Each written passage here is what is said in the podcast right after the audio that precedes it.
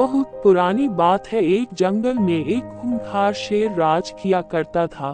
राजा होने के कारण वह शेर जंगल के बाकी सारे जानवरों पर ध्वंस जमाता और उनका शिकार करके उन्हें खा जाया करता। कई बार वह एक या दो नहीं, बल्कि कई जानवरों को मार दिया करता था। इस बात से जंगल के सभी जानवर बहुत परेशान थे। उन्हें डर लगता था कि इस तरह एक दिन शेर जंगल के सारे जानवरों को मारकर खा जाएगा। इस बात का हल निकालने के लिए सभी जानवरों ने फैसला किया कि वो जाकर शेर से बात करेंगे और उसे समझाने की कोशिश करेंगे। इस फैसले के बाद हिम्मत करके दूसरे दिन सभी जानवर शेर के पास गए। शेर अपनी गुफा में आराम कर रहा था। उन सभी के आने के कारण शेर की नींद खुल गई।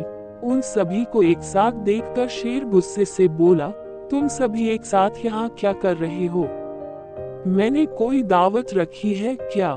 इस बात पर जानवर दल का सरदार बोला, महाराज, हम सभी यहाँ आपसे एक विनती करने आए हैं।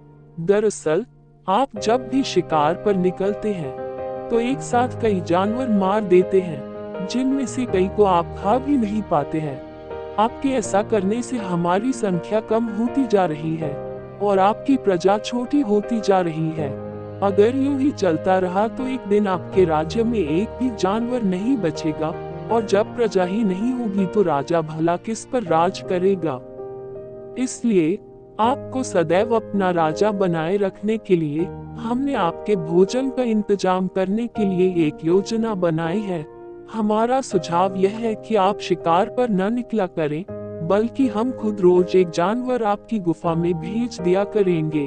इस तरह रोज आपका भोजन भी हो जाएगा, और आपको मेहनत भी नहीं करनी पड़ेगी और आपकी प्रजा को भी राहत रहेगी। शेर को जानवरों की योजना सही लगी और उसने कहा, ठीक है, मुझे तुम्हारा सुझाव मंजूर है, लेकिन एक बात का ध्यान रखना, अगर किसी दिन मेरा भोजन आने में देर हुई या भोजन कमाया तो मैं जितने चाहूँ उतने जानवरों को मार डालूँगा। जानवरों ने उसकी बात पर सहमति जताई और वापस अपने घर को लौट आए। उस दिन के बाद से हर रोज एक जानवर शेर की गुफा में पहुँच जाता और शेर उसे मारकर अपना भोजन बना लेता। यूँ ही चलते चलते एक दिन खरगोश की बारी आई।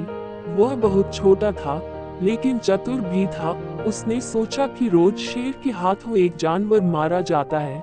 यह तो गलत है इस परेशानी का समाधान करने के लिए कोई चाल चलनी पड़ेगी, तभी उसके दिमाग में एक आइडिया आया।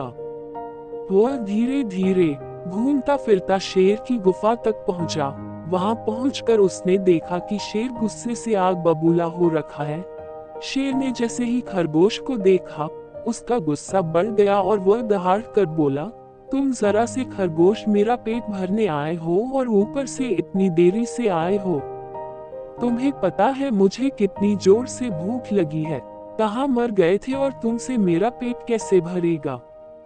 शेर को तिमिलाया हुआ देख खरगोश बोला, महाराज, मैं आपकी सेवा में अकेला नहीं आ रहा था, बल्कि मेरे साथ, मेरे पाँच साथी और भी थे। लेकिन मगर महाराज, रास्ते में हमें एक और शेर मिल गया, जो हमें खाने की जिद करने लगा। वह मेरे साथियों को मारकर खा गया मैं किसी तरह अपनी जान बचाकर यहाँ आया हूँ। यह सुनकर शेर और ज़्यादा गुस्सा हो गया। वह बोला, एक और शेर। कौन है वो और मेरे जंगल में क्या कर रहा है? खरगोश ने कहा, महाराज, वह बहुत बड़ा शेर है, और जब मैंने उससे कहा कि तुम हमारे महाराज का भोजन खा रहे हो तो वह बोला आज से मैं तुम्हारा महाराज हूँ और मेरे अलावा इस जंगल में कोई और शेर नहीं रह सकता। मैं सबको मार डालूँगा। फिर आपको लड़ाई के लिए ललकारने के लिए उसने मुझे यहाँ भेज दिया। शेर बोला अच्छा ऐसी बात है तो मैं भी तो देखूँ कि ये कौन शेर है तो जो मेरे जंगल में आकर मुझे ही ललकार रहा है। ले चलो मुझे उसके पास, शेर ने गरज कर बोला। और खरगोश के साथ चल दिया। खरगोश उसे जंगल के बीच मौजूद एक कुएँ के पास ले गया और बोला, महाराज, वो इस गड्ढे के नीचे गुफा में रहता है। आपको आता देख शायद वह अंदर घुस गया। दूसरे शेर को देखने के लिए जैसे ही शेर ने कुएँ में झांका तो उसे अपनी परछाई देखी और उसने समझा कि वह दूसरा शेर है।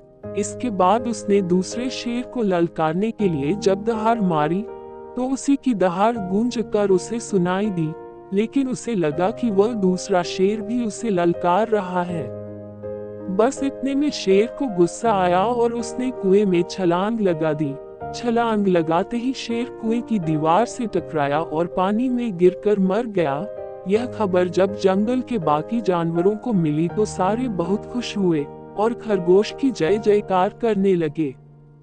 बच्चों, इस कहानी से हमें यह सीख मिलती है कि मुश्किल से मुश्किल परिस्थिति में भी दिमाग शांत रखने से हर कठिनाई को आसानी से सुलझाया जा सकता है।